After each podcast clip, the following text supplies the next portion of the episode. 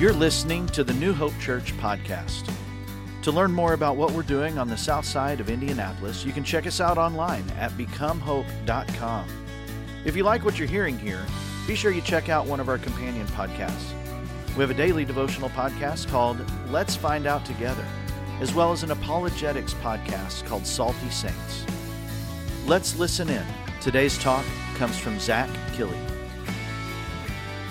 Good morning. My name is Zach. I'm one of the pastors here at New Hope. And uh, we got to get right into it because we got a lot to read. um, we're working through First Corinthians still, the push and the pull. Um, quick, quick little tidbit for uh, Dory and Sarah and Izzy. Um, we talked about spiritual gifts. This is it. We're doing it. We're doing it right now. Um, but let's get right into it. We're going to read all of 12 and 13. So we're going to try and read kind of fast, but we'll make it happen.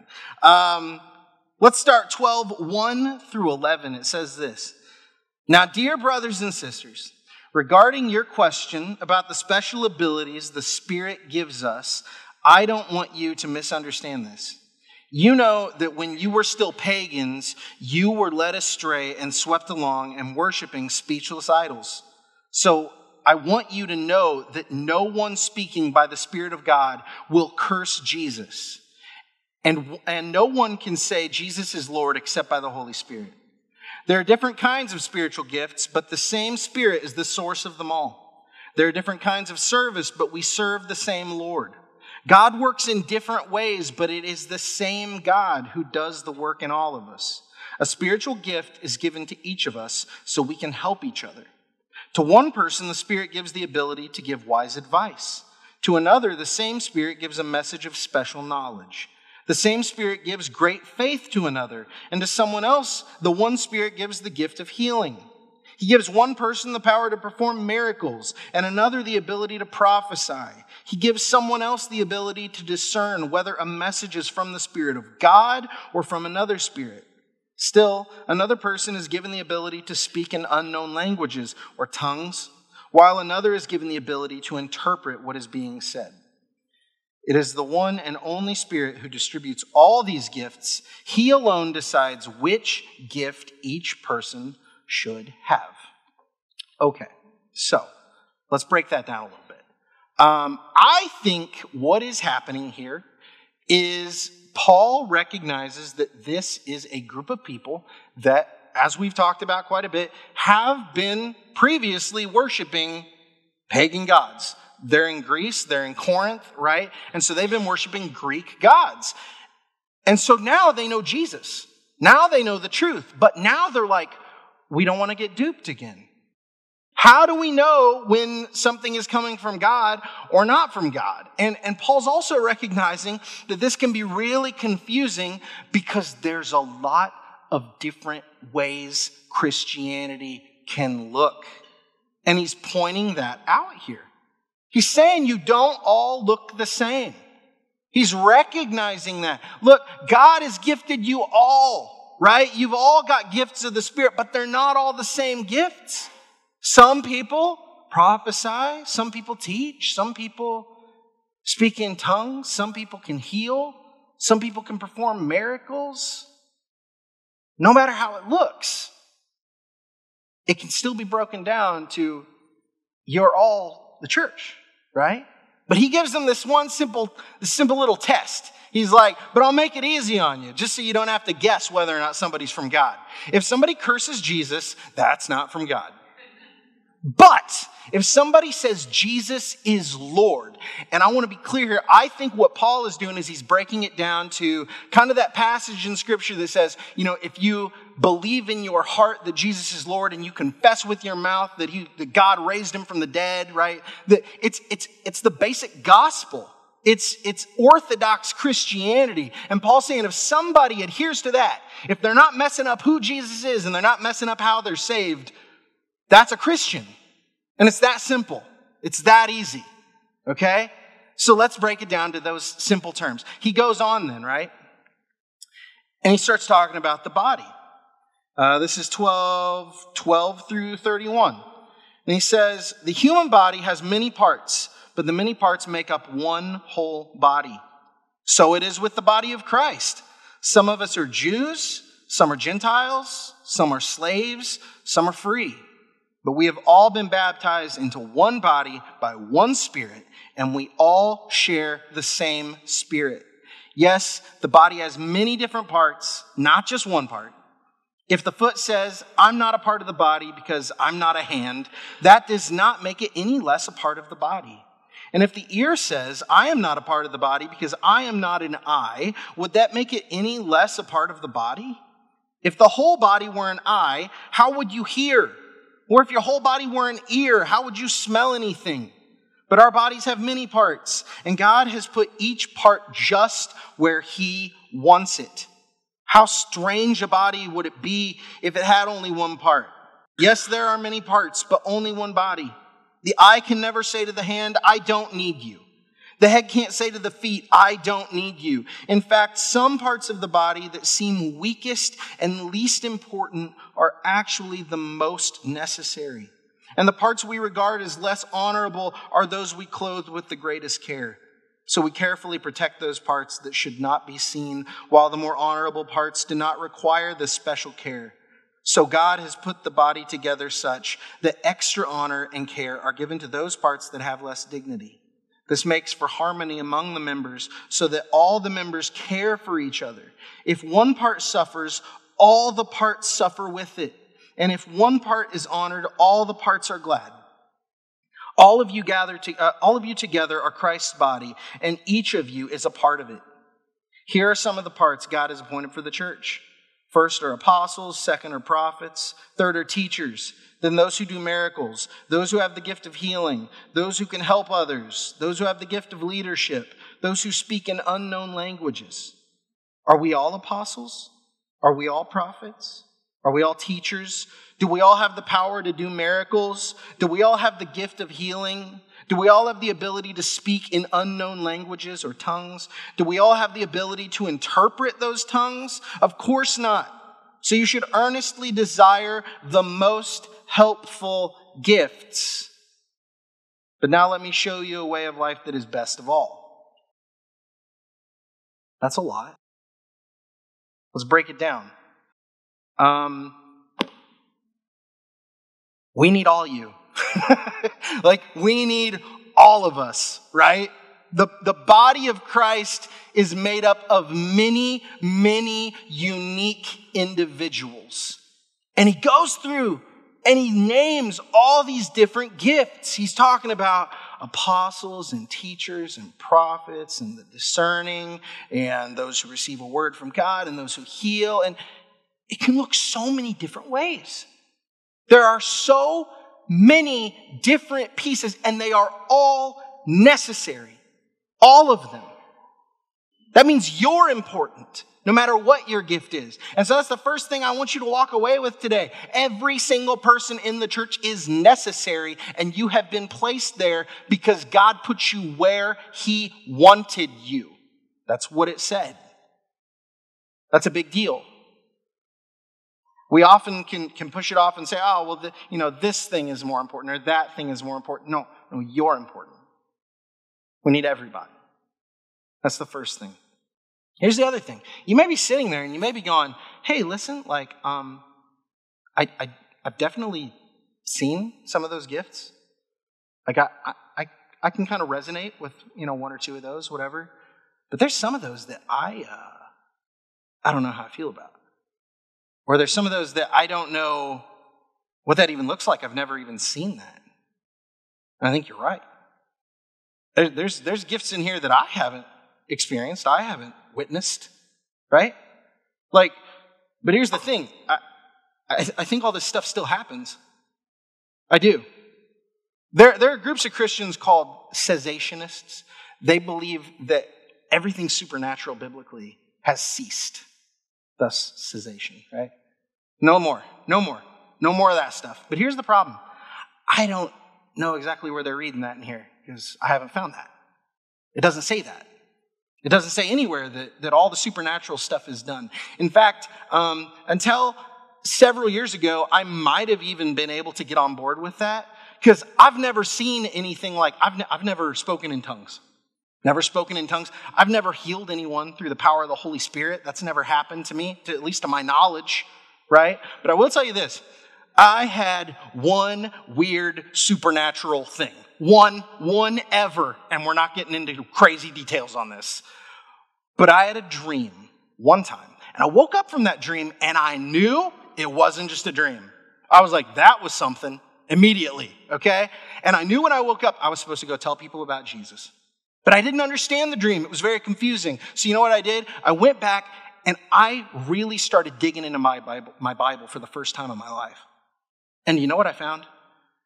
That everything in that dream was just already in the Bible. It was just here. God didn't tell me anything new. He didn't give me some special revelation. He didn't give me anything. He gave me one weird little jolt to go, read your Bible, Zach. That was it. But my point is, my point is, after that, I was like, okay, so weird stuff happens. I get it. And I know that not just because of that, but I've got friends, got close friends that I love. They are some of the nicest people ever. They are so loving and caring and good, God honoring Christians. And you know what? They speak in tongues. Not all the time. And when they do, they make sure there's an interpreter nearby. They, they, they don't do that just in church services. They don't want to disrupt. It's all very biblical, the way they talk about it. I just can't quite wrap my head around it because I've never had that. I know missionaries, and you want to know something that happens when you talk to missionaries? They tell you when they've been to third world countries and they've seen people healed by the Holy Spirit of Jesus Christ. That happens. You hear about that all the time. Talk to a missionary. It happens. Okay? I've never seen it. I've never had, but that doesn't mean it doesn't happen. But then why are there churches where that stuff does seem to happen? Well, here's my philosophy. This is Zach. This is the interpretation of Zach. Okay, hear it out. I think like minded individuals tend to flock with like minded individuals. I think like gifted people might tend to flock with similar gifted people. There are 40,000 denominations of Christianity. 40,000. Now, your first knee jerk reaction might go, well, man, we screwed up because it's really easy to think about it that way, right? 40,000 people, but here's the deal. Well, that shouldn't surprise us. We're people. We know we're messed up. That's the whole point of Christianity. 40,000 of us, that's nothing new. The whole thing that unifies at least I would hope a good chunk of that 40,000 people is Orthodox Christianity, is the matter that Jesus Christ is God, that we need a Savior, that He was that Savior, He is that Savior, and it's through faith in Him alone that we are saved. But I think the healthy way of seeing all those denominations is to say, hey, as long as we stand on core Christianity, as long as we got Jesus right, as long as we got salvation right, maybe I should stop and see what, what, what this is they're saying. What this, how, how this is they see things. I saw this video recently uh, by a guy named Redeemed Zoomer. He's on YouTube. And uh, he's kind of funny. But he has a video called The Best Thing About Every Christian Denomination. And he doesn't hit them all, but he hits a lot of them. He starts from the top and he's like, You want to know the coolest thing about the Baptist church? He says, Baptists put a lot of investment on a personal relationship with Jesus. And that's why they're so adamant about reading the Bible. That's so why they're so adamant about studying scripture. And a lot of Baptists are really good at quoting scripture. They know it well because they know they need to to have a relationship with Christ. That's also why Baptists don't believe in infant baptism, because they believe that a person should make that decision for themselves. They don't believe a child can make that decision. I might lean kind of Baptist in that. That's okay if you don't. I get it. It's cool. That's just me. Just my thought. But that's kind of cool about Baptists. They like that personal relationship. What about Wesleyans? About the Methodists? The Methodists see us as warriors for Christ. They see that we have got the Holy Spirit in us, and that isn't something we're just supposed to hide. We're supposed to get out there and we're supposed to be on mission. We're supposed to let the, the Holy Spirit in our hearts flow out into the world around us and to go out and to love people and to go evangelize and to go be there for the lost and the sick and the poor. We're to be there for people. I think I'm kind of Methodist, kind of Wesleyan in that, right? I like that. The Pentecostal church. It's the fastest growing church in America. Did you know that? And that gets kind of weird because then we get into all that supernatural stuff and we don't know what to do with that. And here's the deal. Let me be very clear. I think we can go off the rails real fast. Real fast. It can go into what I like to call charismania pretty quickly. Okay? But that doesn't mean it's bad. That does not mean that prophesying and speaking in tongues or, or healing, that those things are all good and biblical. But the thing I love most about the Pentecostal church, do you want to know what it is? It's their emphasis on the Holy Spirit. And not just the Holy Spirit as like some force, as something. It's God. He is the Holy Spirit. He is a person. He is God. And they love Him so much. And I love that. That's pretty cool. What about Lutheranism or the high church? You know, like there's a lot of different, when I say high church, I mean like those churches where you walk in the room and it's just like, there's just like this vibe, this feeling, like marble floors and pillars and beautiful wooden pews. And it's, it's like you experience the awe of God, the holiness of God, just by being in the room because the room is designed to make you feel that. And they put a lot of emphasis on ritual and tradition, and I know I knock ritual and tradition all the time, but not because ritual and tradition are bad, because we screw up ritual and tradition. Ritual is good when you're doing it right. Tradition is good when you're using it for the right reasons. They put a lot of emphasis on the sacraments because they see God, the gospel, in the sacraments of baptism, communion, and they want to make sure they get it right. That's fear of God, that's reverence of God, and that's beautiful. And that's good. And I could go on and on and on. And there are so many denominations that bring such good things to the table. But often we get tripped up and we draw dividing lines and we just point out what each other are doing wrong rather than focusing on wait a minute, maybe you're the eye to my ear. Maybe we need each other. Yeah?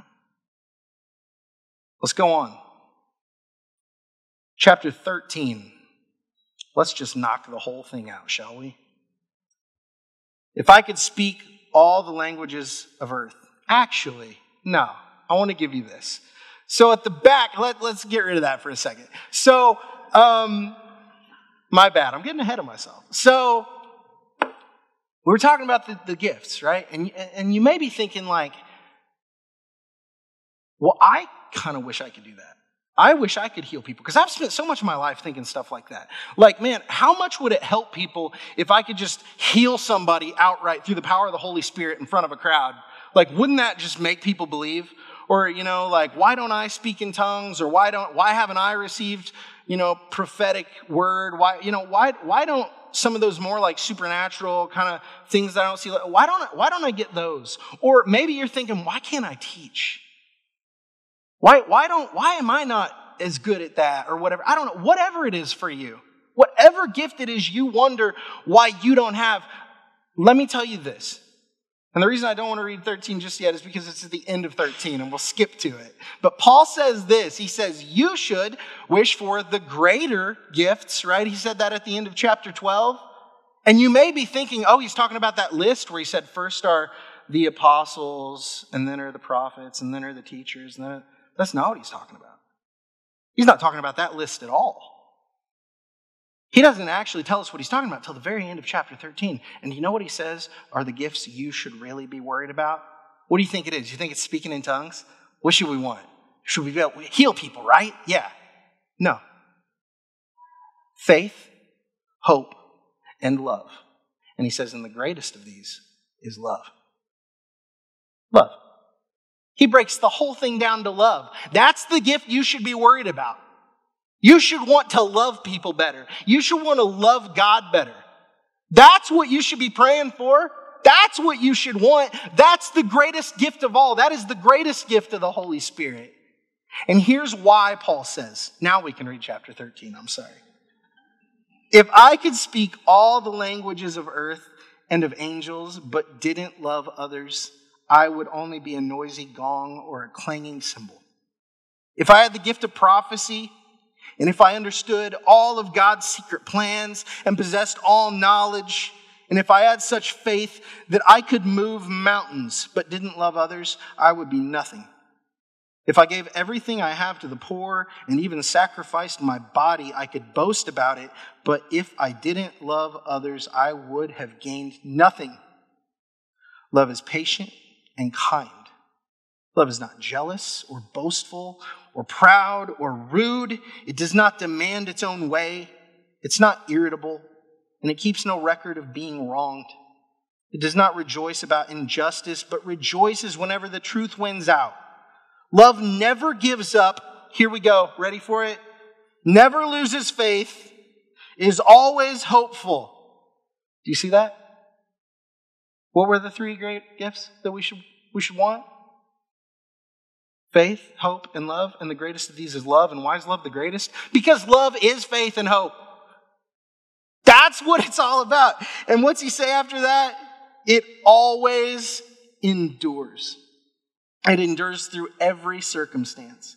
Prophecy and speaking in unknown languages and special knowledge will become useless, but love will last forever. Now, our knowledge is partial and incomplete. And even the gift of prophecy reveals only part of the whole picture. But when the time of perfection comes, these partial things will become useless. When I was a child, I spoke and thought and reasoned as a child. But when I grew up, I put away childish things. Now we see things imperfe- imperfectly, like puzzling reflections in a mirror. But then we will see everything with perfect clarity.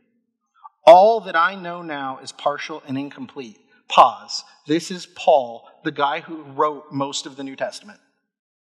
And he just said most of what he knows is partial and incomplete. That is humble. That is humility.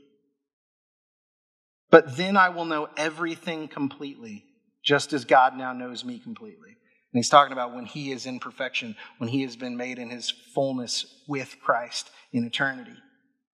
And then he says it again three things will last forever faith, hope, and love. And the greatest of these is love. Here's my thing it should all come down to love. We, we all kind of wish we were good at different things, right? And, and, and, Paul earlier talking about like the less honored gifts, the, the things we don't think of as the big things. You know, he says sometimes those are the most important things of all. How often does love get overlooked? Like we all say, like, oh, we should just love each other. But how often is that the first reaction we go to? How often is that the thing we really tap into first? How often is, is love actually love when we do it? How often is it just self serving? Does the love you show others match what it says here? Because mine doesn't always. Here's my thing there's a lot of different people in the body of Christ. And we might want to argue till we're blue in the face with some of them because we just can't see it their way. Or maybe we get really jealous Maybe we look at them and, and, and we wish we had their gifts. We wish it, we could, could be like them in the way they worship or the way they serve God. And right here, Paul's saying, no. Say neither of those are the right reaction. He says, if, if you're looking at him and, and you're mad at him because you think you know better, Paul's saying, well, I don't even know everything. Paul's saying, I, am flawed. I don't, I don't have a perfect theology. I, I've probably got some things maybe a little twisted up somewhere. Everything I know is only partial. It won't be complete until I'm with Christ. I won't be perfect in my knowledge until then. Why do you think we stand up here and when we preach, we say, check me on that, check me on that. Go read the Bible, go find out if I'm right. Randy will say it, Jason will say it, Bob will say it, Matt will say it, anybody will say it. Because we're people, we're human. People get stuff wrong. So, the better way of looking at things is to look across the aisle at the other person and not get, not get crappy because you disagree, not get jealous because you wish you had their gifts. Look at them as what they are and look at yourself as what you are. You are a piece of the body that is unique. They are a piece of the body that is unique. And why does it say God gave us the gifts? To help each other. Learn from each other, teach each other, grow together, love each other. Guys, we're in a culture war. It's the world versus Christianity. It's always been the world versus God. Nothing's any different. The problem is now we have the internet, so it seems like we see it a lot more. But we're in a culture war. And the problem is when we bicker with other Christians, when we just can't set aside our differences. And don't get me wrong, there's a place to argue, there's a place to, to correct one another, there's a place to talk about things and try and argue things or, or iron things out. But at the end of the day, do you know who Jesus is? Do they get Jesus right? Do they get salvation right? Cool, we're on the same team. We need to stand together, side by side, as brothers and sisters. We need to look at the church down the street, the church downtown, the church around the corner, whatever, and not see them as competition. That's our brothers and sisters in Christ, and we're working together for a common cause. Because here's the deal if we don't love each other, how are we going to love those outside of the body of Christ? Love each other. To live, love, and go like Jesus, love each other. It's that simple. It's that simple. And we overcomplicate things over and over and over again. But how often is that the answer? The band's going to come back up here. Let's pray. Father, thank you for your word. Um, thank you for the many gifts that you give us. This, this thing takes us all. Um, this body is holistic, Lord, and we thank you for that. Um, I pray that you would reveal to each one of us where you've made us special, where you've made us unique, what giftings you've granted us, Lord, and show us how we can serve those around us, how we can work together with our brothers and sisters in Christ to not only help others, but to, to help one another, to, to grow together, to learn from each other, to become more holy, to be more like you. Iron sharpens iron. Um, thank you for the humility of Paul. Pray that we can have that, we can possess it ourselves, Lord. Please just, uh, above all else, let us let us pray for love. Let us pray that we can have love, that we can express love, and that when we love, we truly love. That it's not just this, it's not this idea of love, but it's what you call love, Jesus. And the only way we can know that's through your word. So once again, thank you for that. We thank you for your son Jesus and the sacrifice he made for us on the cross. We pray it all in his name. Amen.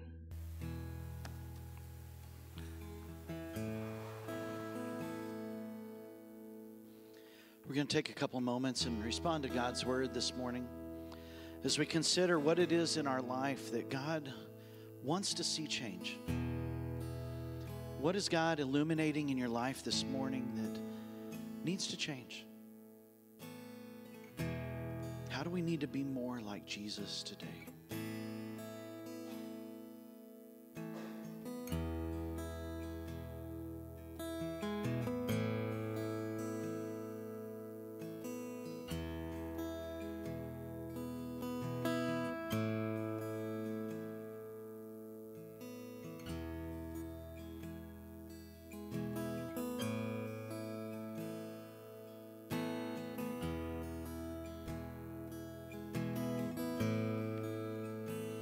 As we consider what God's calling us to do, where He's pointed out something in our life that, you know, this, this needs to shift.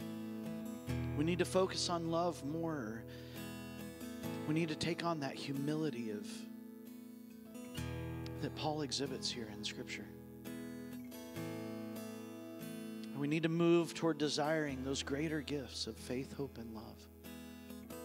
Whatever it is that God's calling you to do, what is an action that you can take today, this week, to be more like Jesus in your life? What action can you take today?